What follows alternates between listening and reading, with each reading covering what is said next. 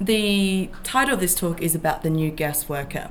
Um, the, the, this is not new. So basically, I want to look at particularly Australia because that's where I'm from, and I'm um, more familiar, obviously, with this jurisdiction. But um, obviously, around the world today, we have a number of um, um, industrialized liberal democratic countries, ranging from Canada to Germany to the UK, that also deploy um, these temporary migration programs. So the first point to make is that these programs, these schemes are not new. In a way, we can think back to even the turn of the century. So in Australia, we actually had this is actually not a picture of Australia. It's from it's from a Flemish painting. But um, the in Australia in the 19th century, uh, some of the Australians here may know that we actually imported um, Polynesians and Pacific Islanders, uh, Kanakas, uh, on these indentured um, labour contracts. Um, for three years, there was laws, immigration laws that regulated their working conditions and their um, basically repatriation after those three years was over. And so it's not a new idea to import labour on a temporary basis. Um, and of course, part of that import, importation was the tiring of these workers, these migrant workers, to an employer or a, la- or a master um, back, in, back in the 19th century that um, other groups of workers um, were not subject to that sort of control.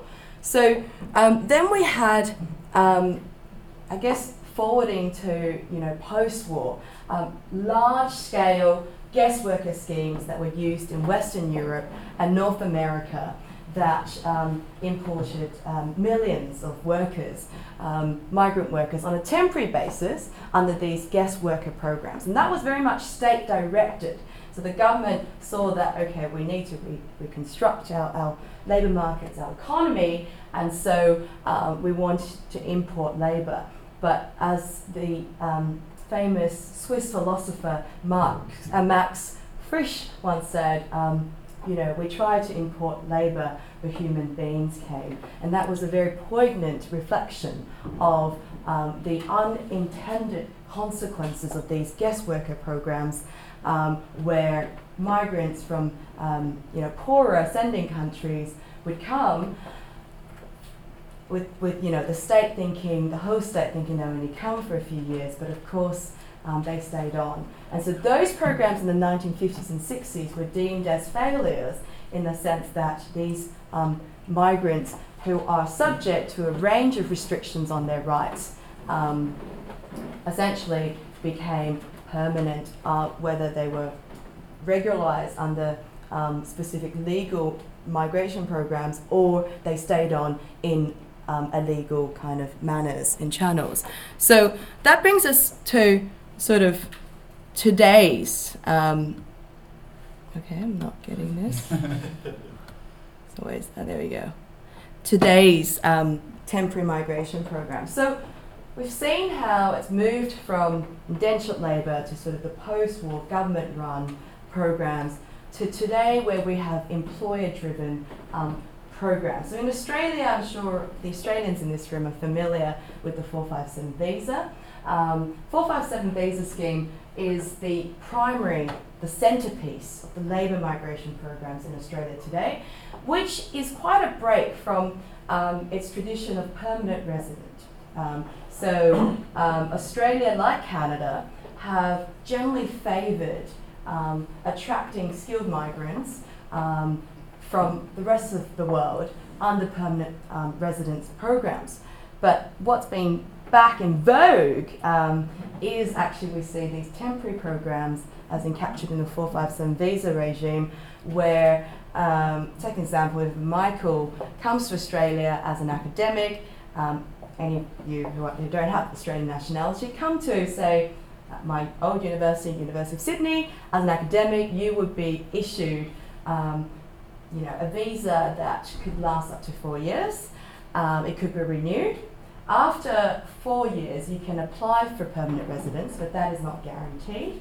Um, you are sponsored by the University of Sydney, and um, it becomes quite difficult to change employers.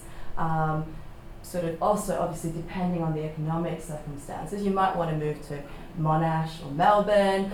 Uh, I don't know why, because Sydney the weather's always like this. Uh, sorry, Melburnians, but um, certainly, um, you know, you are essentially even as a skilled worker, which is these programs only admit skilled workers. But what is skilled is also contestable because under this scheme, there's been um, cooks and, and, hairdressers and a range of different skills um, or semi-skilled and low-skilled um, workers that have come under this scheme because it's really employer-driven. Um, so we come to this paradigm where um, temporary migration programs across the world are now seen as, oh, it's really sexy again. And um, this particular paradigm is centralized on this claim that these guest worker programs can bring um, economic and labour market benefits for the host state, um, also economic benefits for the sending states, um, so poorer sending states often in the developing world in terms of economic remittances, but also from the perspective that, you know, um, the, the, the, sort of debates about um, brain drain. So the fact that these programs are temporary um, somehow um, sort of you know, makes us think that, okay, these skilled migrants will go back to their countries, um, poorer sending countries will still be able to retain their best and brightest. Um, and then finally, it's said to be a win for migrant workers themselves because they get a legal channel of migrating to um, you know, a, a richer um, host country for their livelihood rather than uh, migrating illegally, and that um, you know creates um, more problems in terms of they're more vulnerable to exploitation. So um, it's said to be a win for also migrants and their families. So my doctoral thesis um, at Oxford, um, which I completed last summer, looked really at that last claim for migrant workers, um, whether it is really a win for them. Um, and so that takes me to my kind of where where I come from, really, in terms of I'm as I said earlier, I'm not a philosopher or an ethicist. This actually may be quite new to you, but I really hope that you find it interesting and of course very topical in terms of immigration is constantly in the headlines. Um, and you know, as I've said, I am a labour lawyer, um, come immigration lawyer. Uh, when I was in Australia, I practiced in industrial law. Um, I've you know done a lot of advocacy for migrant workers, and so I came to this topic as a labour lawyer. Um, immigration law uh, was quite new to me at the time I started my thesis, and for me, what was really interesting in looking at the regulation of labour migration is basically where these two bodies of law um, collided, intersected and collide. And so we recognise um, in labour law that among many different objectives, one of the primary objectives of labour law is to uh, is how it has a strong worker protective dimension. So um, Otto Kahn-Freund is sort of seen as the godfather of, of labour law um, in, in, in sort of Western Europe for the 20th century. He supervised my supervisor, and he has this classic line about the purpose of labour law, which is to address the inherent inequalities in bargaining power in the employment relationship between the employer and the worker, uh, which is um, inevitable uh, but needs to be addressed. So it has a very strong worker protective dimension, but it has taken on different types of aims and objectives um, in recent decades. So, um, you know, labour law, if you, if you look at the, the rhetoric of this Conservative government and also the government um, of Tony Blair, was that labour law had an additional function, which is to make market, uh, which is to enhance market flexibility, labour market flexibility, um, and, and sort of um, being given a market, a sort of market efficiency um, objective as well. But my, um, you know, in terms of labour law scholars, uh, we start with the premise that fundamentally labour law is has a very strong worker protective dimension. Now that comes into inevitable conflict with immigration law, um, where uh, immigration law um, as a body, as a body of law, is more concerned about regulating the numbers of migrants who we admit, the conditions that we admit. And in terms of labour migration, um, immigration law creates this division. So um, you are admitted into the UK or Australia based on whether you have the right to be in that country, which is essentially your nationality. Okay, and so it's not so much concerned about protecting workers. Um, it has um, concerns about, um, you know, protecting, say, the state's um, political and economic and social interests. You know, controlling migration. If you read the Daily Mail, um, is about often the numbers of migrants, whether they're from the, in, from the EU or from outside the EU. Um, you know, it's about controlling the, the conditions on which they enter the country. Um, so whether you know you're a skilled migrant or you're a student um, or you're a working holiday maker. So it controls the conditions of their entry and of their residence. How long is this visa? Are you allowed to be in this country? Um, and so um, it's not really concerned with obviously labour laws primarily worker protective aims. And so um, this idea of um, immigration laws creating certain vulnerabilities um, within the employment relationship by distorting the actual employment relationship is what I my research was interested in. And it comes from basically immigration law being able to construct what we call migrant status. So, um, you know, at the moment I'm an academic visitor um, to, to the University of Oxford. Um, I'm an na- Australian nationality, um, of Australian nationality. Um, the status that creates, I'm a temporary visitor. I don't have the right to work, so the University of Oxford cannot pay me. I'm only here for, well, I'm only here very briefly, but on my visa, it, um, I can only, you know, be in this country for six months. Now, with temporary migration programs, for example, the Tier 2, which I was um, formerly on, I, I was, I was a lawyer um, in the UK for about a year, and that restricted me in the sense of I only had a two or three year um, visa restriction, so that limits me to only temporary jobs or jobs that are not permanent, right? And same with students. So the students in this room who are not from the EU or UK, you have a regulation of, I think it's 20 hours a week. Um, is that correct? Yeah. That's right. So that limits you, obviously, to certain types of jobs. So we see that immigration controls actually um, has a very powerful function in segmenting the labour market and creating these personal statuses um, that distorts um, at least you know the standard employment relationship which we um, we sort of consider in labour law as sort of the full-time permanent um, model. Of course, that's been eroded away uh, because of the nature of um, uh, labour market restructuring. Most of us today, even as workers with the right to work in this country or to live in this country, may find ourselves, in any case, in temporary, precarious jobs. So, um, but I'm interested specifically in how immigration controls um, further divides um, that existing labour market segmentation by distorting the employment relationship.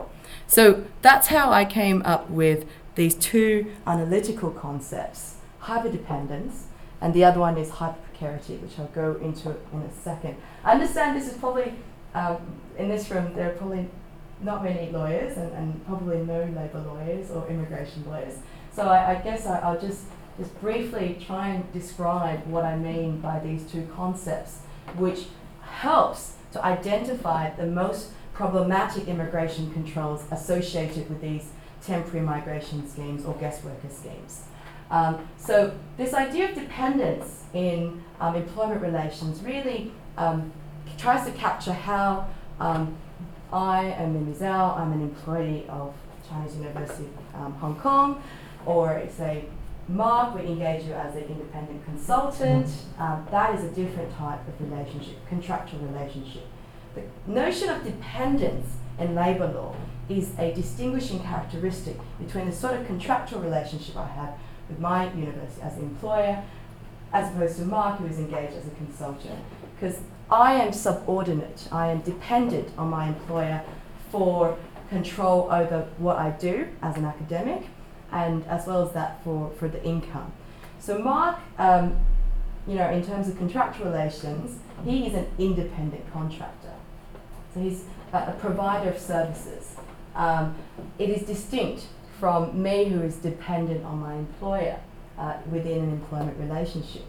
Now, that distinction is important when we come to hyperdependence because um, hyperdependence goes beyond this conventional sense that I'm um, that the employer is just basically controlling what I do on a day-to-day basis.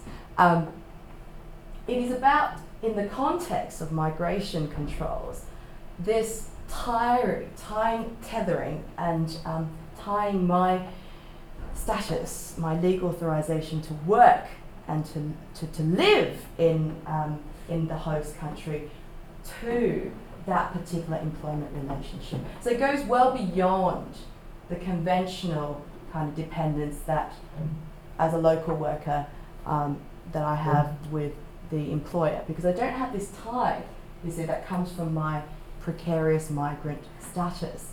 Um, and so that goes even further. Sort of, you have independence in Mark's situation. He doesn't need the university because he's got other sources of income from other um, other sources. Um, then there's me that depends on the employer, um, and then there's the temporary migrant worker who is tied to, say, the University of Sydney under a 457 visa, um, who depend on the University of Sydney as his or her employer to be able to live in that country, in Australia. Okay, so that is really a hyperdependence that goes beyond the conventional employment relationship. Um, hyperprecarity is the other analytical concept I developed um, to describe um, how immigration law creates certain vulnerabilities in migrants' employment relationships. And that's really about um, the tenuous nature of these workers' entitlements to employment and social protections.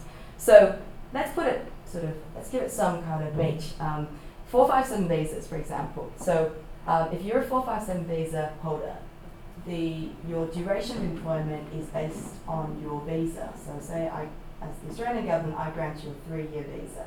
Um, your employment relationship at the end of that three years will be terminated because unless the employer wants to sponsor you again. Okay, if the employer decides to terminate your um, sponsorship, um, terminate your employment, um, say after six months. Okay, um, you you basically have um, under the old rules was one month to leave the country or find a new employer or go on another visa. Now one month to basically try and maintain your ability to remain your, your legal right to remain in the country is quite difficult. Particularly in hard economic times where finding a new employer to sponsor you is um, you know a challenge. Um, and as the employer, um, you know, you have enormous control over um, over the migrant workers' um, you know, ability to stay in the country. And so, if you want to say, um, put yourself in a position, even as a skilled worker, um, the employer threatens to um, uh, basically fire you and then say you're going to, you know, basically you have to leave the country 28 days, within 28 days of me terminating employment relationship because your visa sponsorship under the rules mean that you have to find another sponsor or leave. Um, say you have a claim for unpaid wages or um, you know uh, you want to join a trade union, okay, uh, but the employer is threatening you with you with with that sort of uh, threat. It means that it's really hard to actually access the protections um, under labour law, which is guaranteed to both migrant worker and resident worker. So Australian labour law doesn't say, oh, here's a set of law for migrant workers, here's a set of law for resident workers.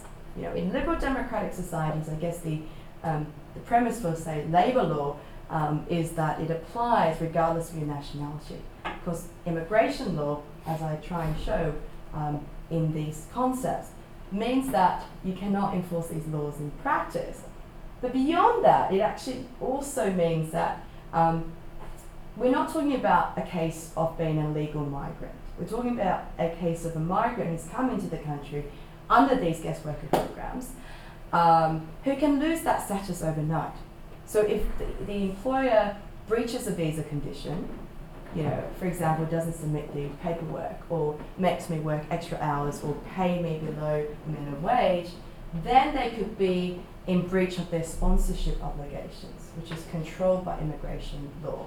Okay? And then I could become irregular just overnight.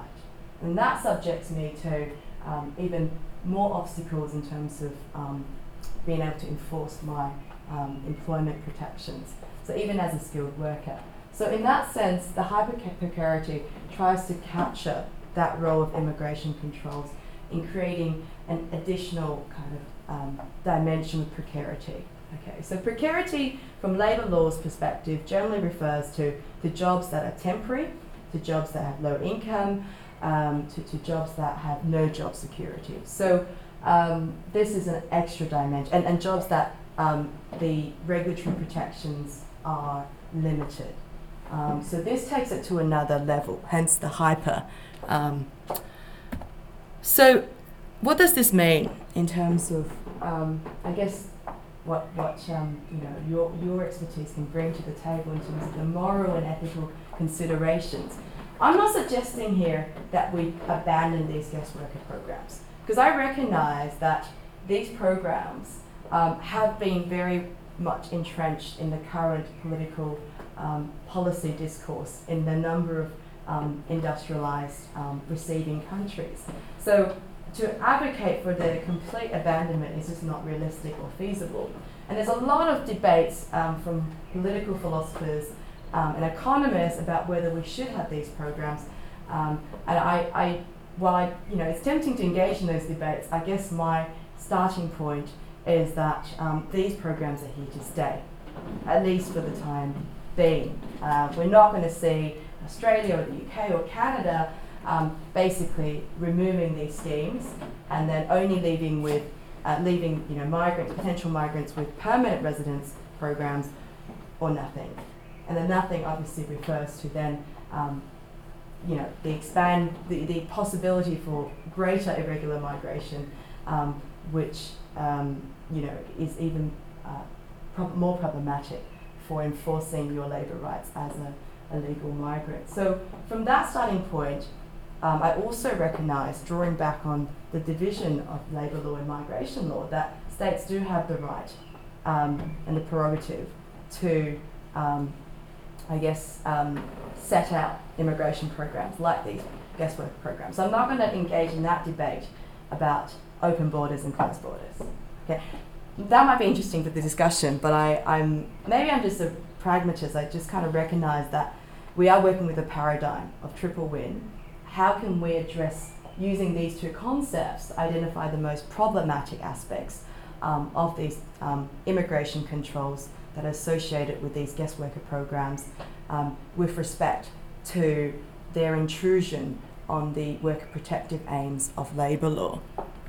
So I suggest that um, this paradigm of exit and voice as sort of guiding principles, if you, if you might say, for changing the current design of these schemes. Um, and I think the ability for a migrant worker on a 457 visa or an equivalent um, in other countries um, is the importance of being able to exit an employment relationship. Um, the freedom, it's just like the freedom to work for the employer that you want or in the job that you want. Um, you know, it's something that's quite seen as a fundamental right for labour lawyers.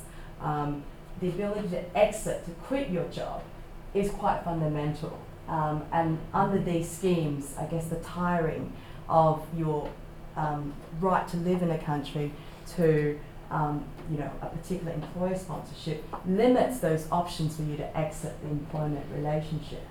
And the second dimension is voice.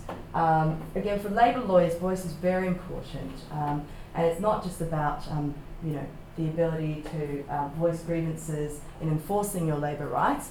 I think in this particular um, political economy that we live in today, um, voice also entails a collective dimension. So the ability to join trade unions, collectively organise, even in spite of um, obviously decline in union density and membership, and laws, labour laws that actually actively restrict um, you know, workers' ability to mobilise um, in, in the form of trade unions. So I think that is also really important to ameliorate some of the concerns arising from hyperdependence and hyperprecarity, exit and voice. Um, it's not new. Some of you may have read Hirschman's uh, work um, in the 70s about exit and voice and the trade-offs um, between the two. So the situation is a disgruntled worker, um, whether they could, you know, in terms of showing their discontent, they can either leave the employment relationship and go to another employer who will offer you know, better, um, better benefits or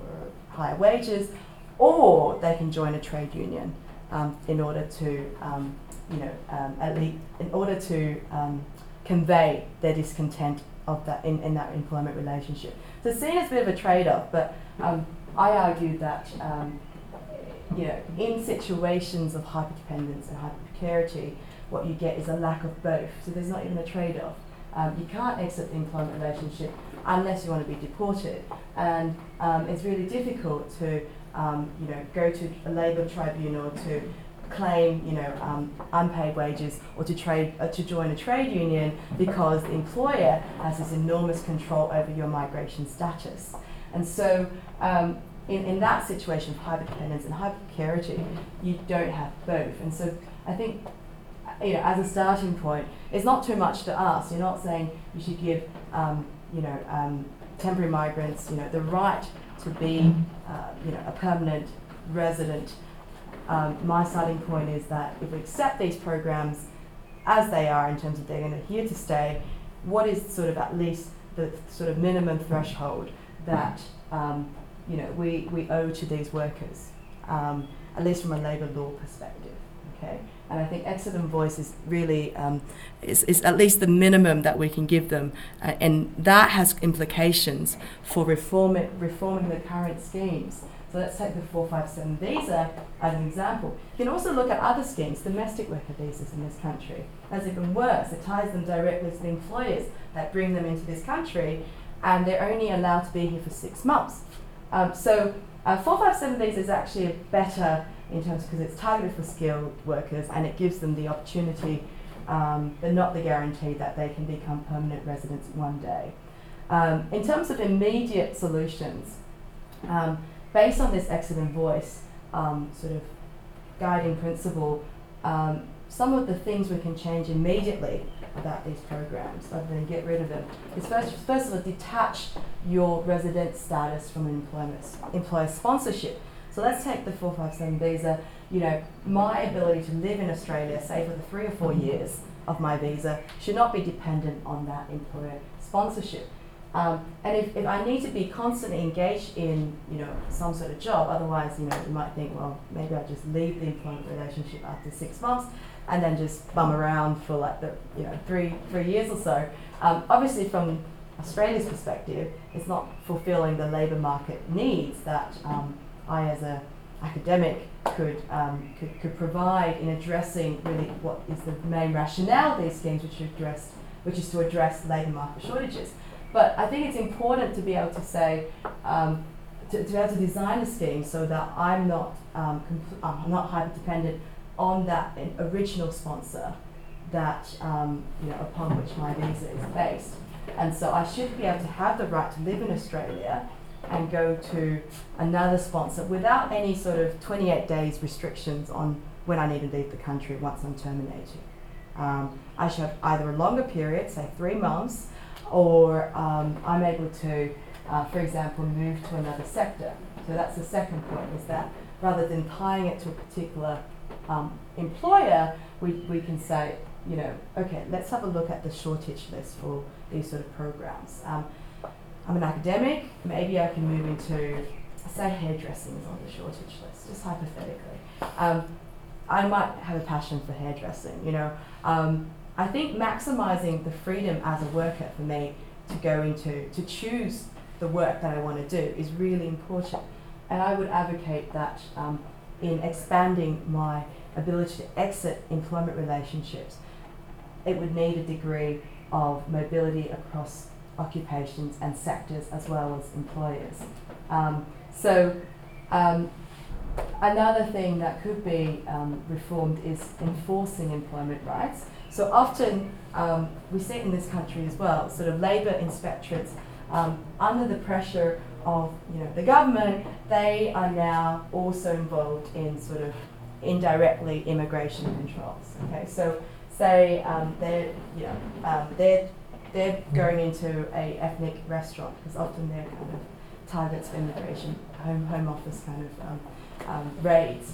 Um, they will, you know, they would look at okay, um, are the employers paying wages, etc., complying with labour law? But there's an ulterior motive, which is actually let's check whether the workers actually have proper immigration status. And so um, I think it's really important that we have a legal firewall between the enforcement of labour laws and enforcement of immigration laws, which have become intertwined because immigration law has certainly taken political importance in the day and age that we live in, in this country and in Australia. And um, if we are talking about enforcing labour rights, um, it's important to um, disentangle, you know, the actual enforcement mechanisms uh, from immigration enforcement. Collective organisation, as I highlighted, is very important for voice, um, the ability to, to join um, trade unions and to, to engage in collective bargaining.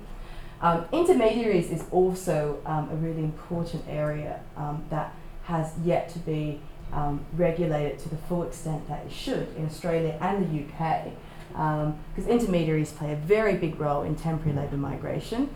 Um, in the UK, you, some of you may be familiar with the Gang le- uh, Gangmasters Licensing Authority. unfortunately, that authority, the powers have that, that authority basically is in charge of um, uh, food processing and agricultural sectors where you find a lot of migrant workers in the UK. Um, and it's, it's basically a, um, a, licensing for the intermediaries involved in these particular sectors. Um, and social protections is about social security. So, employment related social security is the ability to transfer your pensions from um, Australia to, say, back to the Philippines or India or China. Uh, and finally, I think this is the most contentious uh, proposal, is um, the provision of a more secure migration status. So under these schemes, these guest worker schemes, often your um, visa is renewed. Um, and so you're in this sort of limbo of not like knowing whether you're going to be able to apply for permanent residence, um, as some programs allow, and some programs definitely don't allow that. Um, so, you know, the proposition is that um, I think under all these guest worker programs, provided that you meet a certain number of years, um, I think it should be um, normatively justifiable that um, you should be able to apply for permanent residence. Of course, where you draw the line in terms of how many years that should be, um, that is debatable. Uh, but I would say that wh- while they're always in this temporary state of uncertainty, um, temporary migrant workers under these programs are unable to plan for the future. So, giving them a more secure migrant status um, may be a way forward because that inability to plan for the future in terms of their life projects um, would be um, a, a factor that could undermine their choice of employment and also the control that employers have over um, these migrants. In the 457 visa scheme, classic example was the employer would promise the 457 visa holder, you'll get permanent residency once, you know, um, you know, like just basically put up with crappy conditions. Um, because after five years, um, I'm going to renew your visa and you're going to be able to apply for permanent residency. So that control of the employer over the precarious migrant status of these workers, um, you know, has been uh, uh, flagged as a um, source of hyperdependence and hyperprecarity. So these are just some short proposals. Um, but of course, I would now invite you to think about okay, I've presented you the legal and regulatory challenges of these schemes and where I'm coming from as a labour lawyer. Um, you know, I'm sure, you know, now that you're a bit more familiar with these guest worker th- schemes, um, you may have some interesting questions about um, sort of the ethical dimensions. So um, I look forward to your questions. Thank you.